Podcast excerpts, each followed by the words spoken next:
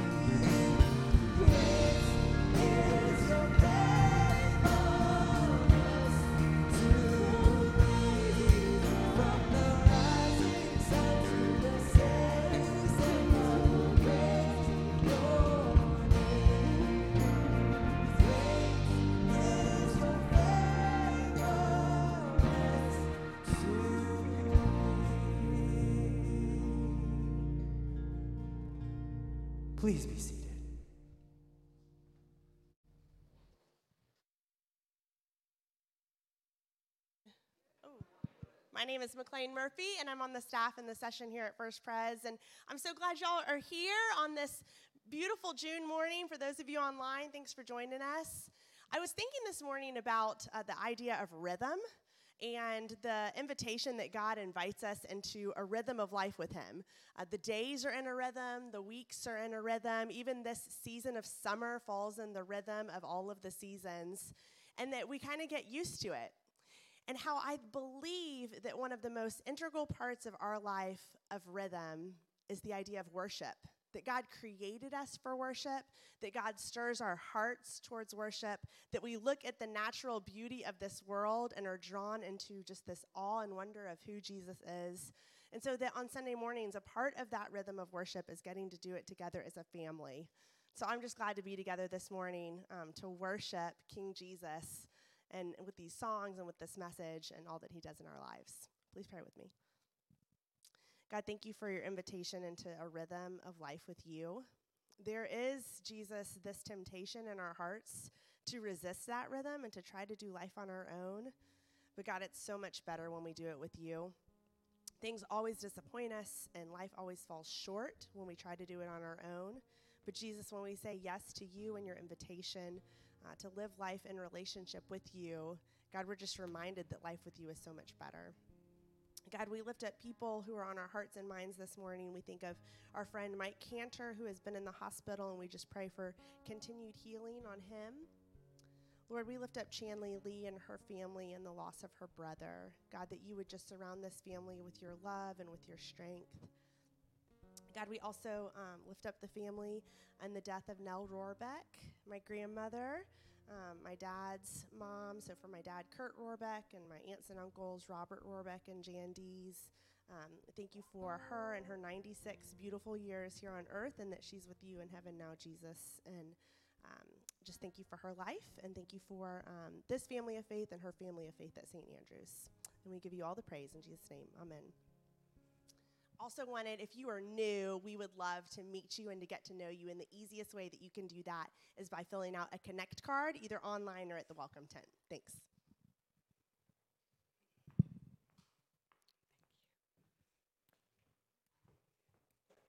Good morning. God's generosity toward us is always personal.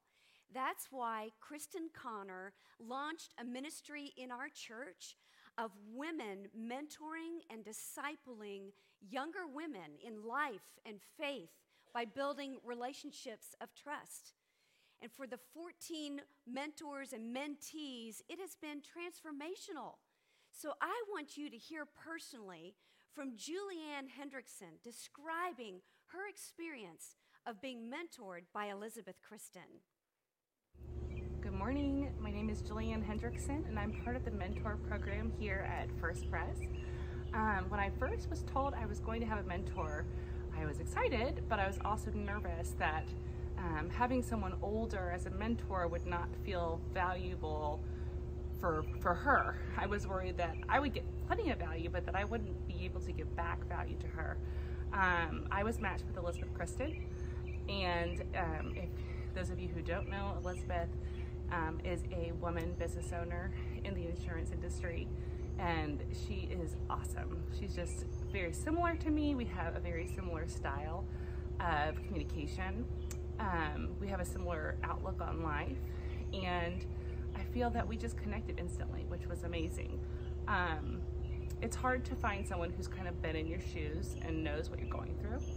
And um, Elizabeth is able to connect with me on that level. Um, we're able to meet and have coffee and enjoy each other on both a personal and a professional level. Um, I just, we've only met two or three times at this point, and I just know that I've found someone who will answer my text messages when I need help with a lease agreement for an office space, um, whether I need help with my children or a question about my marriage.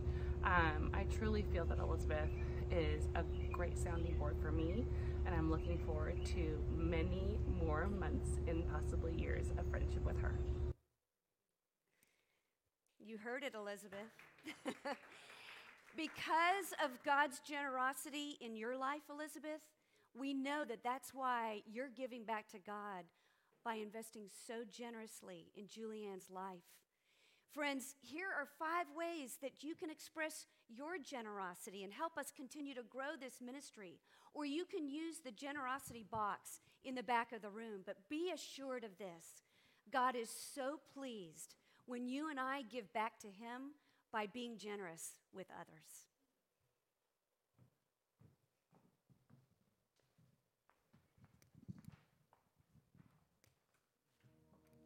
Friends, as McLean mentioned, what a gift it is for us to be able to worship and gather together.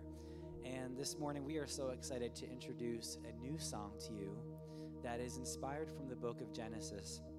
And it highlights the story of Abraham, who at the age of 99 was childless but was gifted a son, Isaac. And later in this story, the Lord instructs and tests Abraham to give his son as an offering, as a sacrifice to him. And as Abraham goes forth in obedience and prepares himself, prepares to gather the wood, the Lord does not intervene, does not make his presence known, but Abraham believes that the Lord loves him and his son and that he will provide some way, somehow. And as Abraham and Isaac make this journey to this site where he's going to sacrifice his son, the Lord still does not intervene And Isaac, carrying the kindling wood that he's about to unknowingly be sacrificed on, noticed, hey, there's there's no sacrificial lamb. And, and Dad, where's where's the lamb? And Abraham's response is, Jehovah Jireh, the Lord will provide, or the Lord will see to it. But Abraham got to the site with Isaac. He built this altar, and the Lord still did not intervene, but he was at work. He bound his son Isaac and placed him on the altar. And it was not until Abraham grabbed his knife, about to strike his son, that the Lord, in his perfect timing, brought an angel of the Lord and stopped Abraham. And off to the distance was a ram that the Lord provided to take Isaac's place.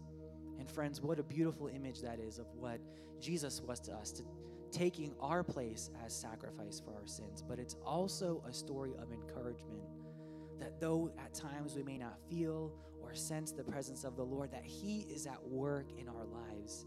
And if He cares for the sparrows, how much more does He care and love us? And that's what this song is about that He can be our source, that we can, can find contentment in Him because He is all that we need. So I invite you to stand and to sing with us, or just soak in His presence and close your eyes, do what you feel, and allow the Lord to speak and encourage you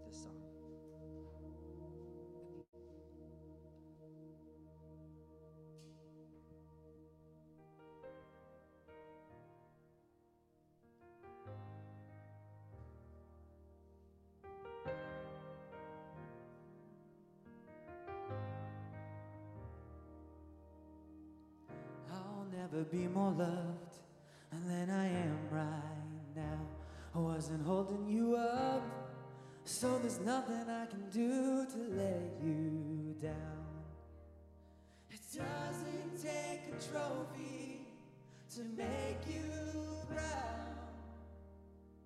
I'll never be more loved than I am right now. Going through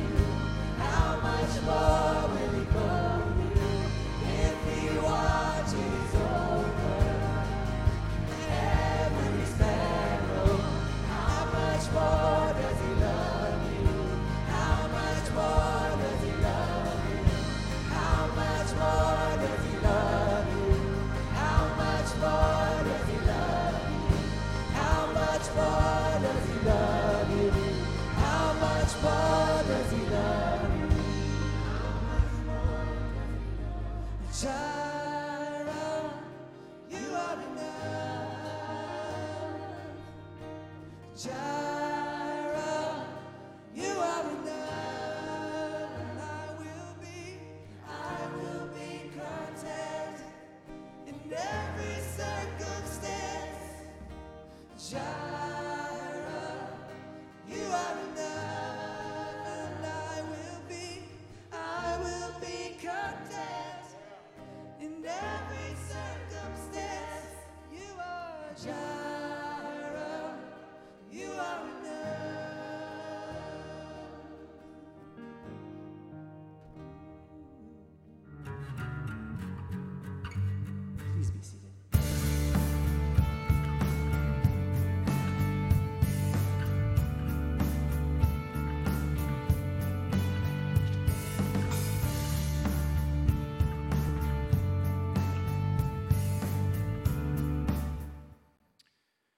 catch all those words there on the screen just now? Huh?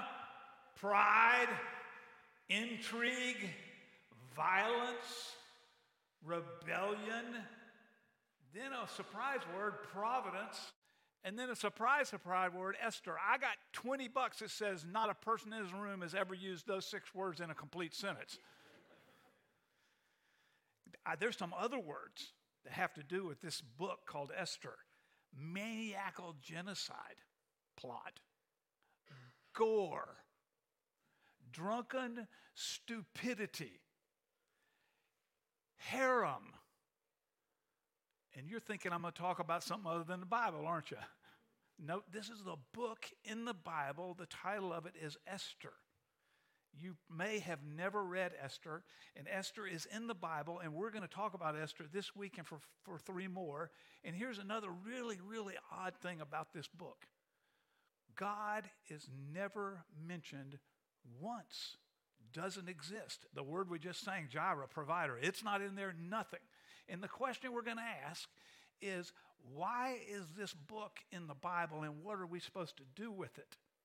What are you and I supposed to do with this book that, that helps us understand our own lives, not much less the life of the people of Israel? So here's, here's what we're going to do we're going to realize that God is at work whether we sense it or not. God is doing things in the world, in the history of Israel, in the history of salvation, and in your life and in my life, in the family of faith that we're a part of. God is at work, and oftentimes for some for people, we have no concept of how God is at work, and we don't sense God's presence. It's going to be the case for these people. I'm going to I think you're going to sense perhaps you can relate to this. So just to make sure we understand what's going on in the book, we're going to have to do a little world history. Now, if world history, when I was taking it, I hated it. I loathed it, but we never got to talk about things like harems and gore and drunken stupidity in world history. It was, it was nightmaringly boring, and the books were terrible, but this is kind of an exciting book, and we're going to get, get little snippets of some of those fancy words I just rattled off this morning. Again, remembering that the whole point is how are we going to know what God is up to? And is God keeping his promises? So, a review if I could, world history of the, of the people of Israel. Okay? The year is 587 before Jesus, BC, right? And the, the nation of Israel, they're in around Jerusalem, the same Jerusalem that's there today. The nation of Israel is attacked by people from what you and I know as modern day Iraq.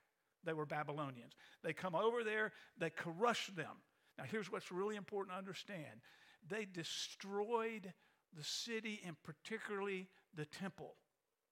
Now, the temple was their center of their religious and national identity. As a religious people following the Almighty God of the universe and as a country, it was the center of things. The Babylonians completely destroyed it. And then here's what else they did the Babylonians hauled the leaders, the business owners, the intelligentsia, the wealthy people, and hauled them all the way back to, uh, to Baghdad for, all, for, for you and me so we can see modern maps. They took them there. The word we use is exile. The people of Israel were in exile. And when we're far from God, you and I are in exile. It's a powerful, powerful uh, way to begin to understand this book. Now, let me see if I can't paint the picture of what that would mean for them. Religious and national identity. What if Hitler had won the war in Europe? What if Hitler had won, and what if he had come successfully and occupied the United States? And what if he had gone through Washington, D.C., burned down the White House, completely destroyed the United States Capitol, taken out the Lincoln Memorial, the Washington Monument, the Jefferson Memorial, and just leveled it all? And what if it then hauled off all of the leaders, the business owners, etc., back to Berlin? That's what these people are experiencing. They're grieving, they're distraught, they're hopeless, they're hundreds of miles from home, and there's nothing in their experience that's saying we're ever going to get back there again. And they're doing their best, but they hate it.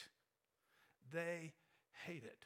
And you would hate it, and I would hate it. And here's the question that they would, were asking that you and I want to ask Did God bail on his promise to make us, Israel, a big, huge, gigantic family. Because you may, you may not remember the promise.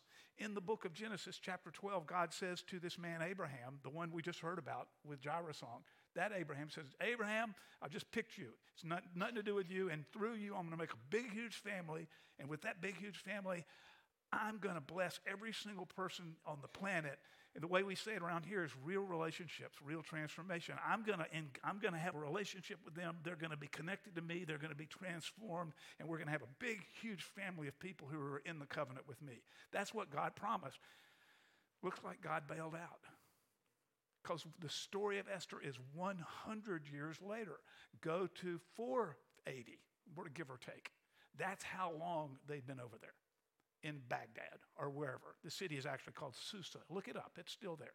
Uh, the, ru- the ruins are still there, S U S A. God, did you decide not to keep your promise? Did you renege? Are we still your people? Those are really good questions. Those are the kind of questions they were asking. And you may have felt that at some point in your own experience. They certainly did. I don't know how you could feel any different. So, the book of Esther shows up in our Bible. And the Bible is one book and it's one story and it points us to Jesus. But here is a story with all of those cool words I just said a little while ago and no mention ever of God. And I think what that means is we're being teased into asking the question can I see God at work? Even though he appears to be conspicuously absent in the history of Israel and also in my life. Now, we know how the story ends.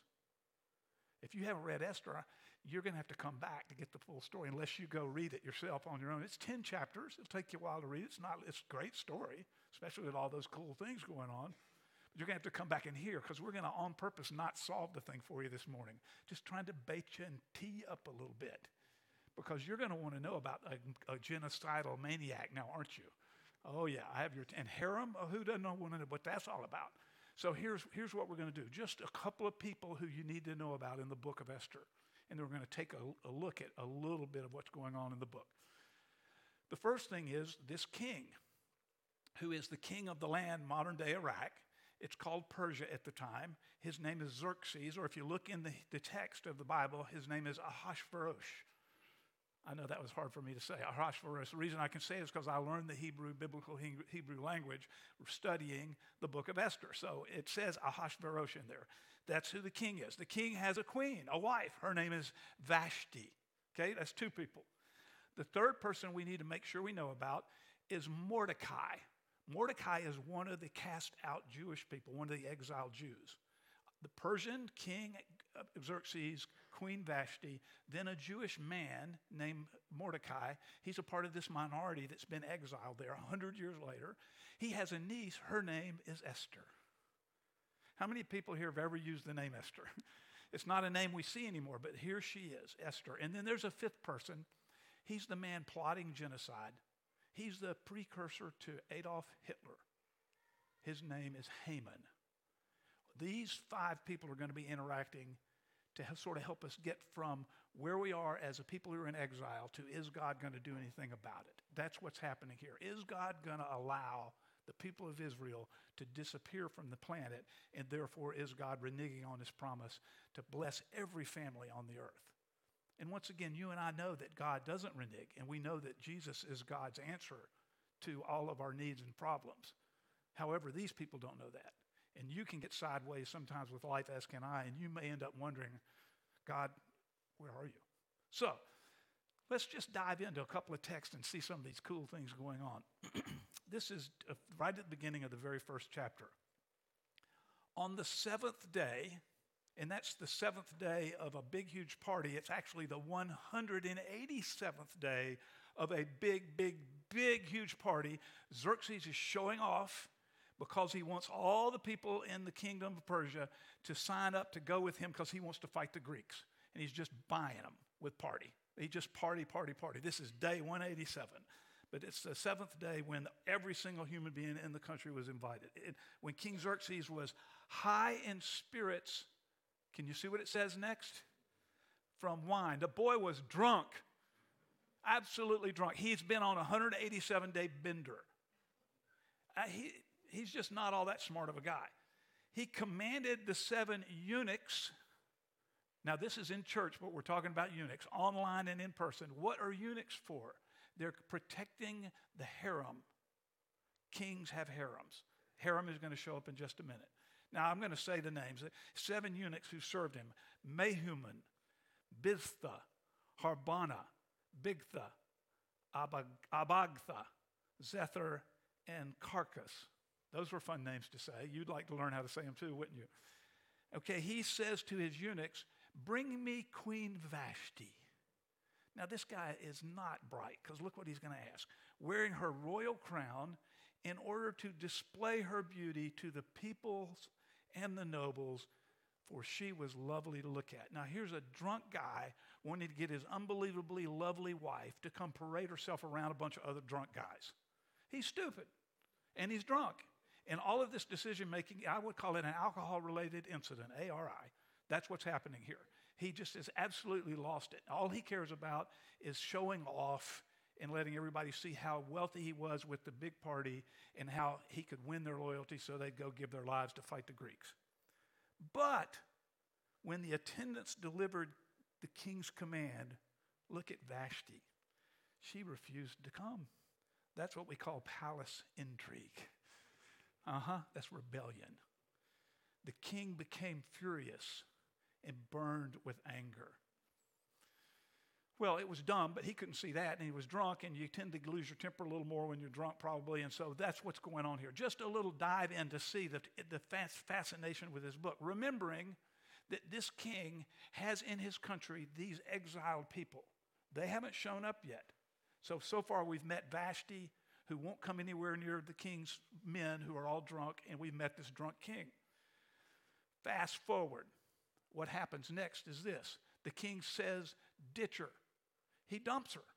The king dumps Vashti, and he says to his people, Gather me together six or eight hundred of the most beautiful young women in the whole country, and I'm going to pick one.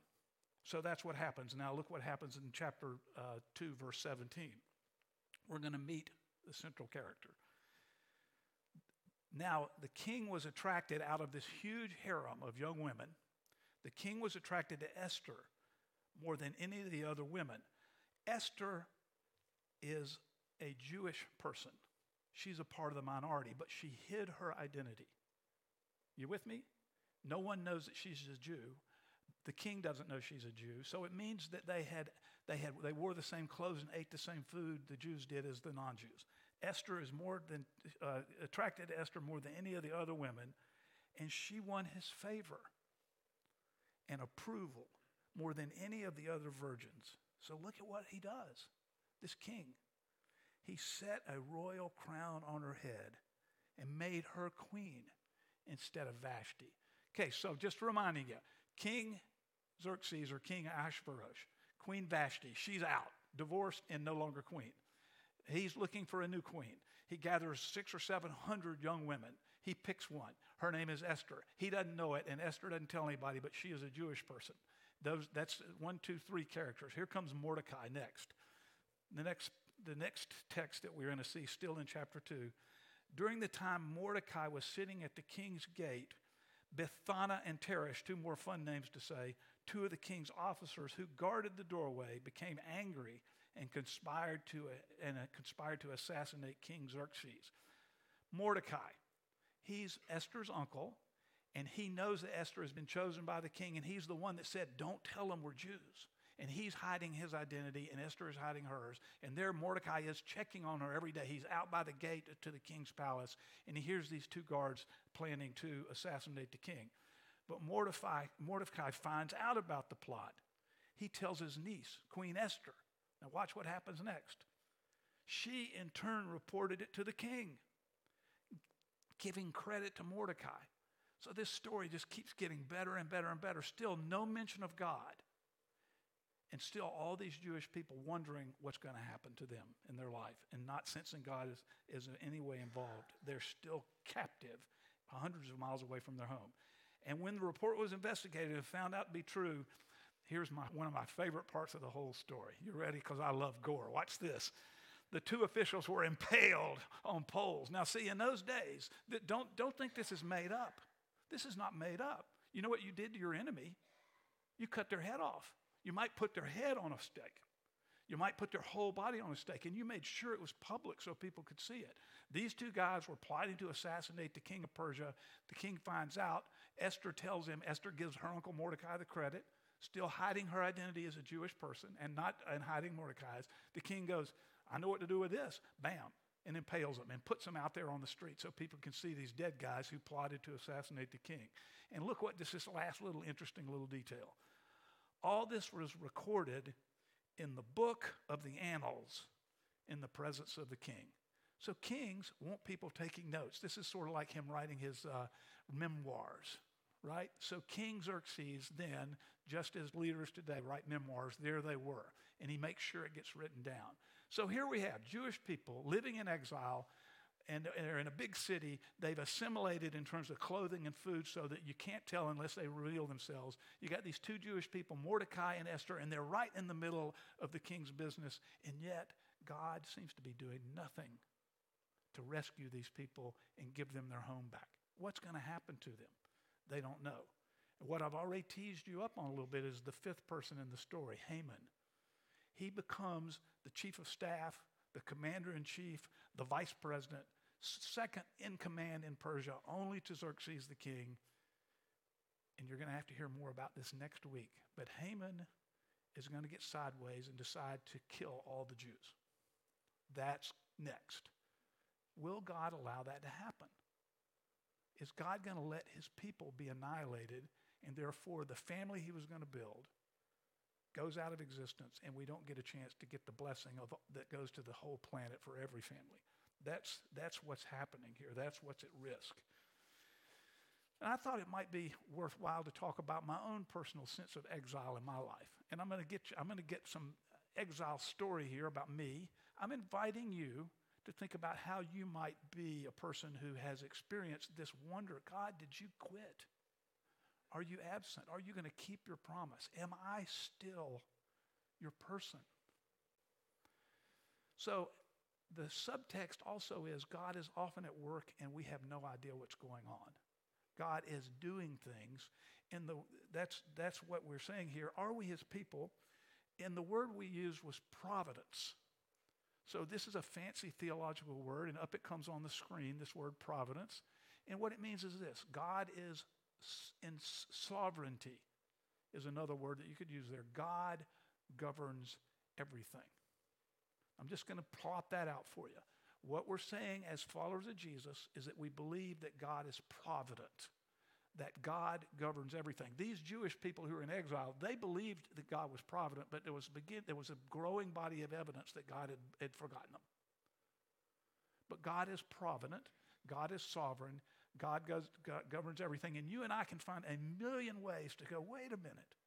If God is governing everything, where was he? In Texas on May 24th. Just one example. Where was he when Leopold II murdered hundreds of thousands of people in the Congo in the 1860s?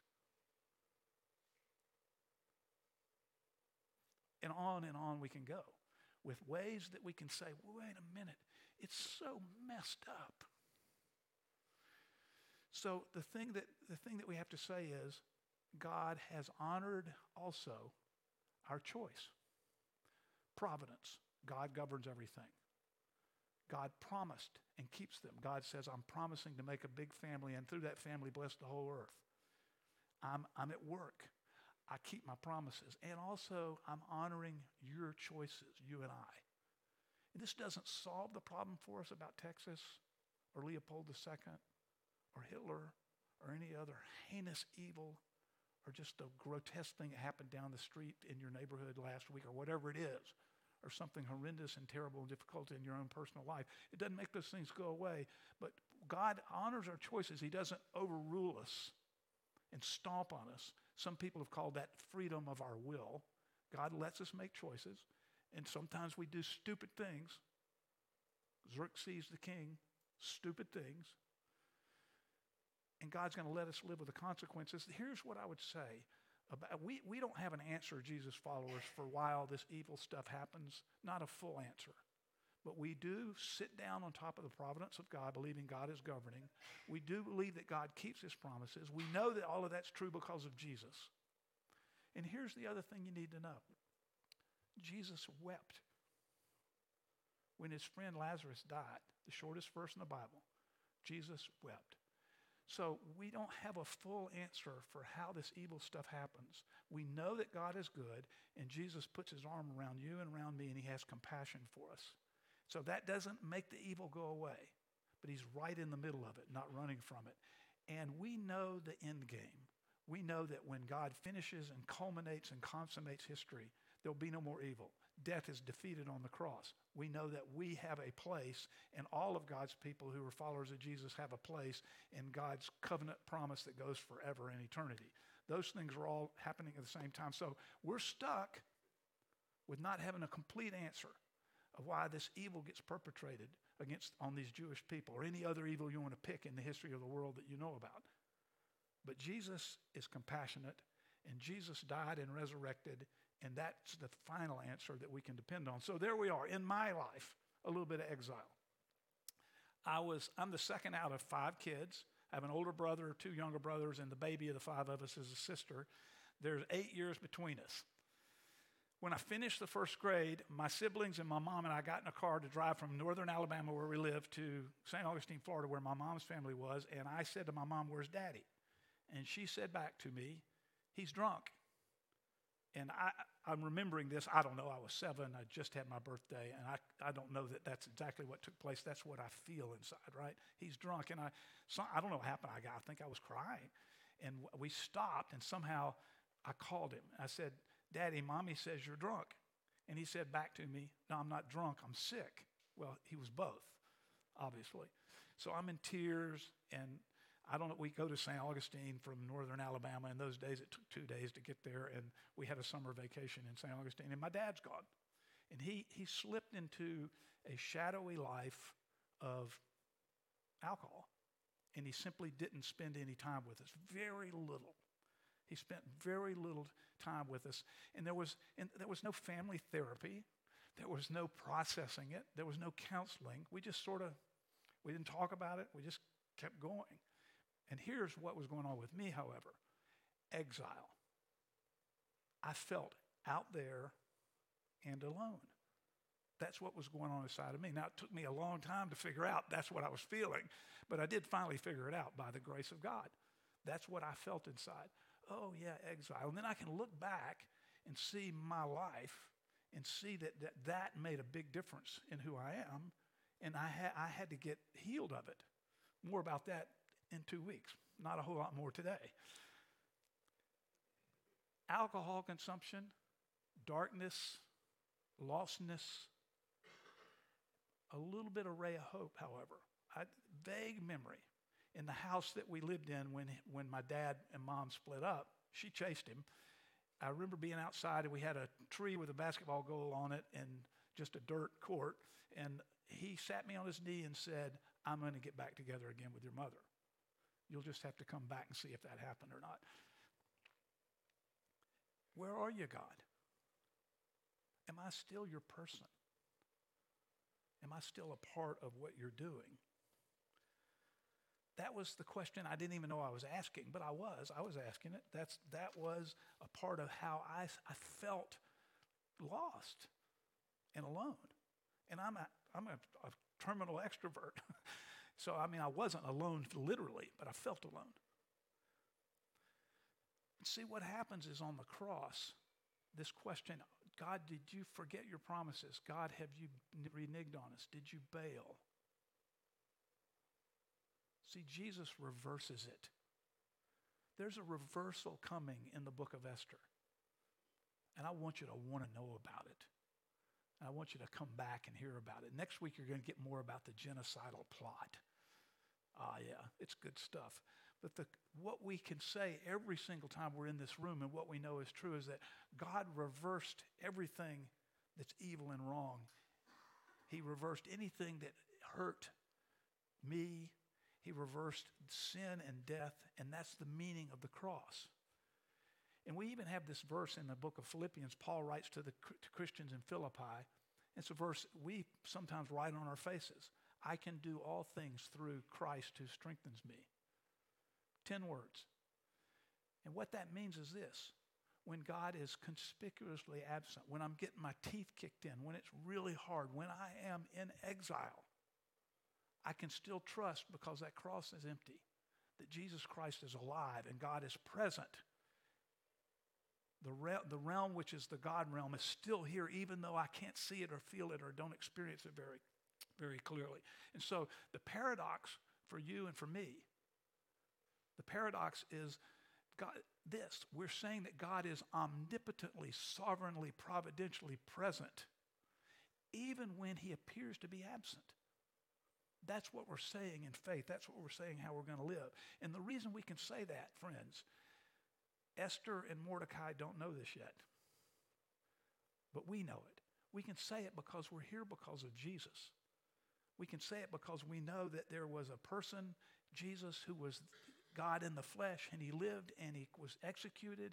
And at that execution, all this evil that makes no sense to us the evil before Jesus, during Jesus, and after all of it gets paid for on that cross. And there is new life.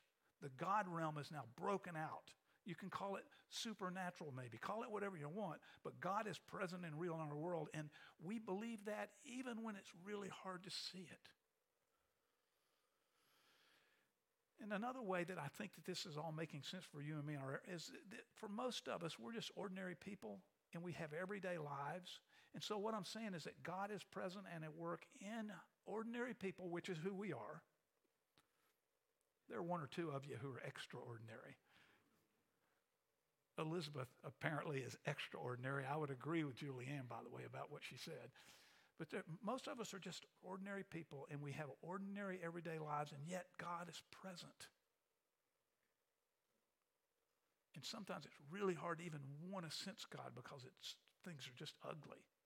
But God is present and God is there. And so we have a video of one of us, he's in the room now, a video just talking about his life and how he doesn't know it, but what I'm doing is folding in his little video to this idea that God is at present and working on our lives in ordinary ways, in ordinary day in and day out life. His name is Ned Hance. He's, Ned Hance. He's sitting right over here, and he's gonna. He's we got him on video to talk about how he got bushwhacked into noticing God a little bit more. Hey, good morning, everybody. My name is Ned Hance, and I'd like to take a couple minutes uh, to tell you all about myself, my family, and, and how we, we got involved with First Pres and how recently we've, we've really been able to grow our faith. And um, right now, as we're studying the book of Esther, I think our story is a very neat one uh, in the sense that it happened organically. One day I was having a phone call with Kathy on a, another matter, and um, at the end of the call, she says, Hey, Ned, could you by chance uh, help set up at Wrights? And so, unbeknownst to my wife, I had signed up uh, to be at Wrights on Sunday mornings between 8:15 to 8:30. And um, shout out to David, Karen, and Gant Rohrbeck, my team leader. We were a great team and had a blast. But as we continued to go to rights and as we continued to get involved with the church, um, I started to see my relationship with my wife growing to a place that it had never been before. And I, I found ourselves, you know, Sunday nights discussing Fitz's sermons and, and sometimes into the week discussing it more and more and how it played into our lives. And and then we got to a point where, where Saturdays my daughter, three years old, would come and ask, Are we going to church tomorrow? And that's when I, I just I knew something something powerful had happened in our lives. And I, I wasn't sure exactly what it was, but I knew it felt right. And for myself, I, I think at the end of the day, without knowing exactly what was happening there, we were we were finding a piece to our puzzle that we had not known was there. And it was really neat to be welcomed back to a church like First Pres with open arms from each of you. And I'm, I'm very, very thankful for all of you. And uh, as I've gotten to know more of you, um, especially over the last year, it's been a very special thing. And, and as individuals have taken my family on and, and helped us in so many ways that we had never seen possible before, it has been a very special thing. And I'm very, very thankful for that. And um, at the end of the day, I think we just we look forward to growing with the church as a family as all of us build this church from the ground up and so with that sky's the limit and everybody let's go have a wonderful day and again thank you for accepting my family and being there when maybe you didn't realize you were have a great day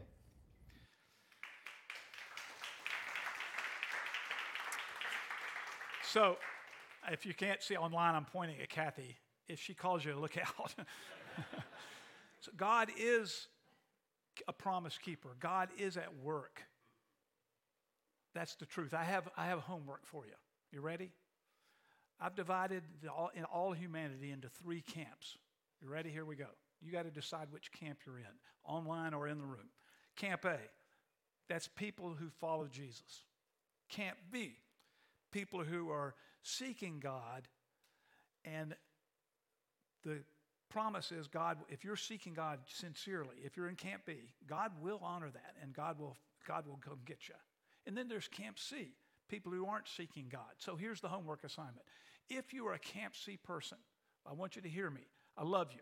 You're so welcome here because we come as we are at First Pres. But let me just suggest to you there's no, there's no advantage to being in Camp C. So here's what I want to suggest to you there's no downside.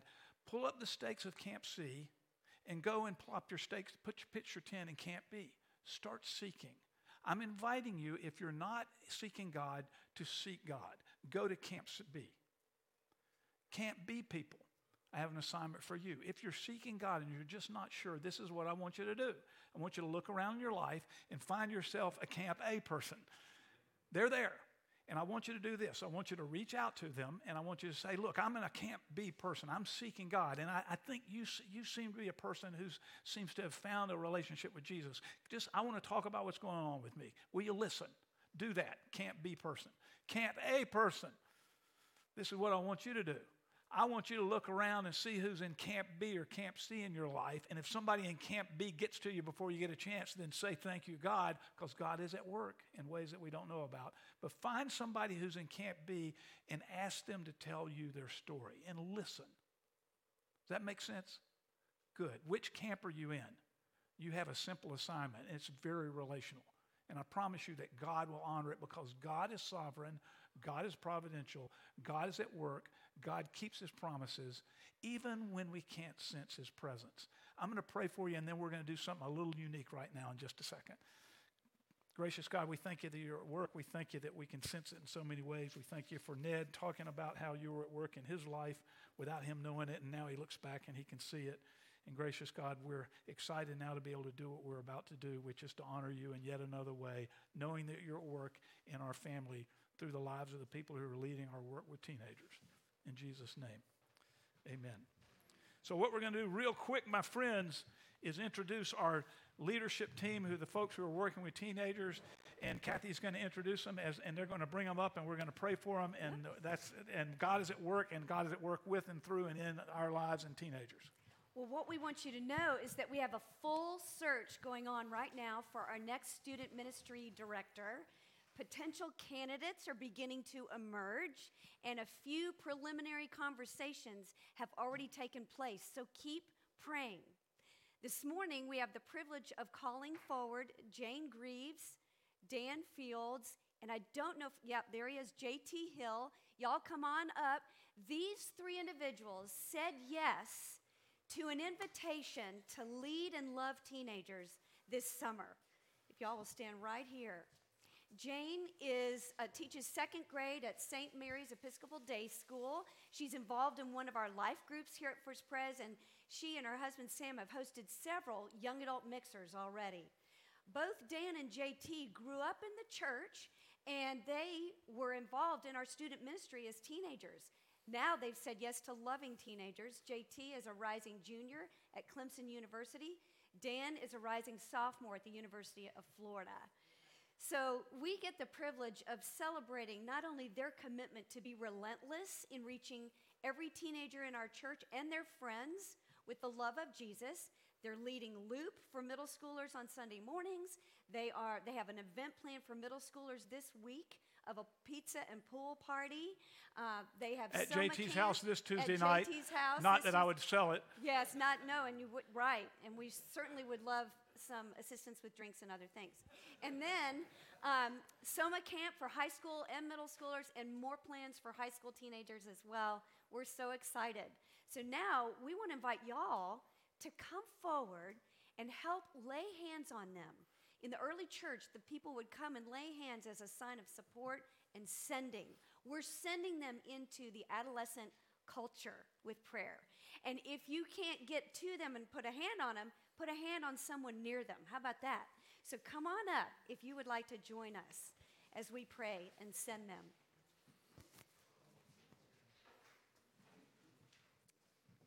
Anyone can start praying and I will close. I love it. The whole church is coming on up, you guys. This is good stuff. Gracious God, we thank you there's no such thing as a teenager who you don't know, and you are promise keeping God, and you are sovereignly, providentially at work in the lives of these folks as they extend relationally into the world of teenagers and teenagers that don't know you're coming. Gracious God, that's what we're excited about, that they have no idea that you're at work in their lives and, and at work in our lives and in these leaders' lives. Thank you, gracious God, that you love us, you keep your promises, you love these three, and you love the people that are going to attract into a relationship with you.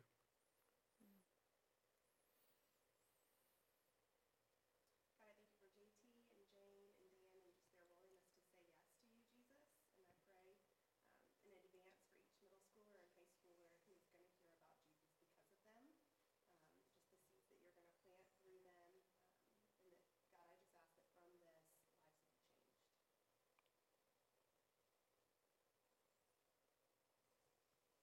Lord, I pray for strength for these three, that they would just feel your presence as they step into this leadership role. And Lord, that you would bless them. God, they would be able to sense you are with them every step. And God, that they are supported and prayed for by us Mm. uh, as they're going forward. And we are just so grateful for their uh, willingness to say yes to this opportunity.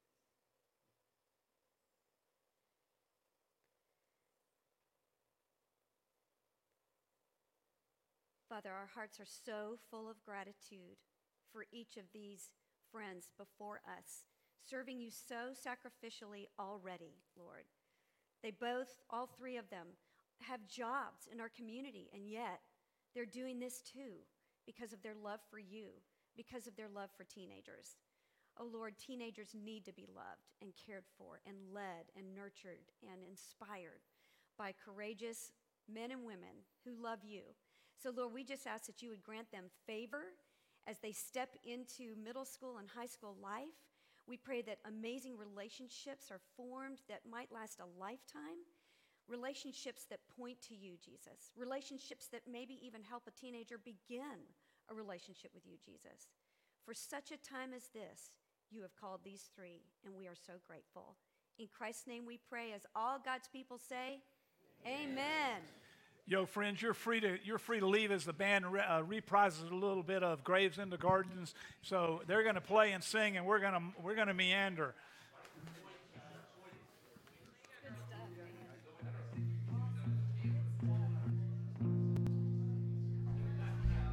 Uh, Really? Yeah. You got ditched. Let's talk about it.